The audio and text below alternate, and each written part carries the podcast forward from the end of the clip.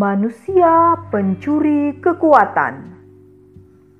Kali ini kalian akan mendapatkan cerita yang menegangkan.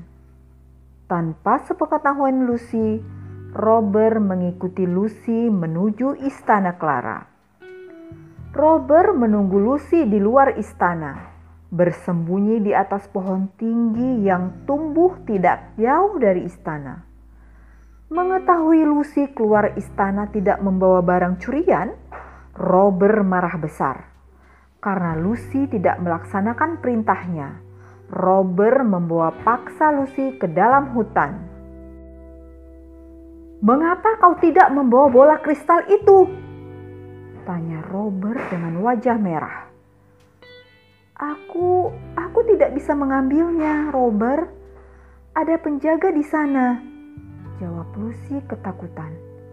Bohong! Kau memang sengaja ingin mengacaukan misiku. Kau sudah mengecewakanku, Lucy. Kata Robert. Lucy menunduk. Dia berharap Robert membatalkan keinginannya, menyuruhnya mencuri benda milik Clara. Robert diam lama. Namun, wajah Robert tiba-tiba memerah. Tangannya merogoh saku Lalu sebuah batu kecil berwarna merah dia angkat ke udara. Dia berkata, "Wahai batu sakti, buatlah anak yang ada di depanku ini tidak bisa menolak perintahku. Buat dia tidak bisa lari dari tugas-tugas yang aku berikan kepadanya. Ikatlah dia dengan misiku, ikatlah dia seumur hidupku." Robert mengeluarkan kekuatan sihirnya Lucy ketakutan. Dia berusaha berlari menjauh dari Robert. Larinya kencang sekali.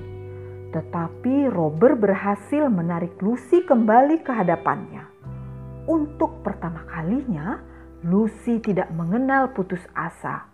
Dia terus berusaha berlari. Robert pun tidak putus asa menarik Lucy kembali. Lucy lari, Robert menarik kembali Begitu terjadi berulang-ulang. Tenaga Lucy yang kecil lama-lama melemah. Lucy tidak sanggup berlari. Dia bahkan tidak sanggup berjalan menjauh dari Robert. Tetapi hati Lucy terus berlari menjauh dari Robert. Aku tidak akan menyerah, kata Lucy dalam hati. Robert tertawa sambil tetap mengangkat batu merahnya. Robert harus membuat Lucy menyerah agar mantranya bisa bekerja dan menetap di dalam diri Lucy selamanya. Lucy menangis terseduh-seduh. Dia merasa lelah sekali. Dia lelah melawan kekuatan Robert. Tangisannya mampu menjakau jarak yang sangat jauh. Francisco yang memiliki kekuatan pendengaran luar biasa mampu menangkap suara tangisan Lucy. Aku mendengar Lucy menangis. Dia sedang dalam bahaya, kata Francisco kepada Clara. Di mana dia? Bahaya apa yang sedang mengancam Lucy, Francisco? Apakah ini ada hubungannya dengan kita? Tanya Putri Clara khawatir. Aku rasa iya. Ini pasti ada hubungannya dengan kita. Francisco menjawab Putri Clara sambil berusaha menerawang ke langit-langit ruangan. Kalau begitu, itu pasti Robert yang sedang mengancam Lucy. Jawab Putri Clara panik.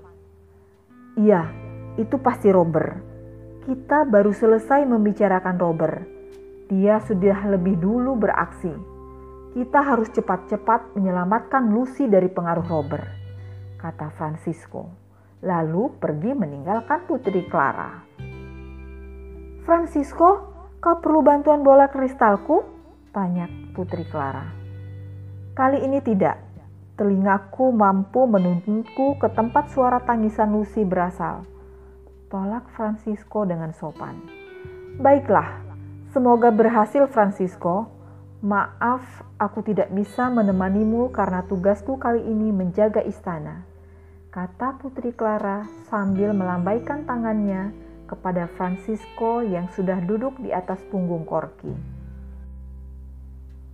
Sampai jumpa Putri Clara. Jangan lupa dengan rencana yang kita bicarakan tadi. Kata Francisco sambil melesat meninggalkan Putri Clara bersama Corky. Kali ini Francisco menggunakan kekuatan rahasia Corky untuk mempercepat perjalanan menuju hutan tempat Lucy ditahan Robert. Dengan mengerahkan kekuatan rahasia, Corky mampu berlari 10 kali lebih cepat dari kecepatan biasanya. Dalam beberapa kejapan mata, Francisco dan Corky sudah sampai di tempat Lucy. Francisco melihat Lucy menangis terseduh-seduh dengan tangan terikat oleh sinar biru.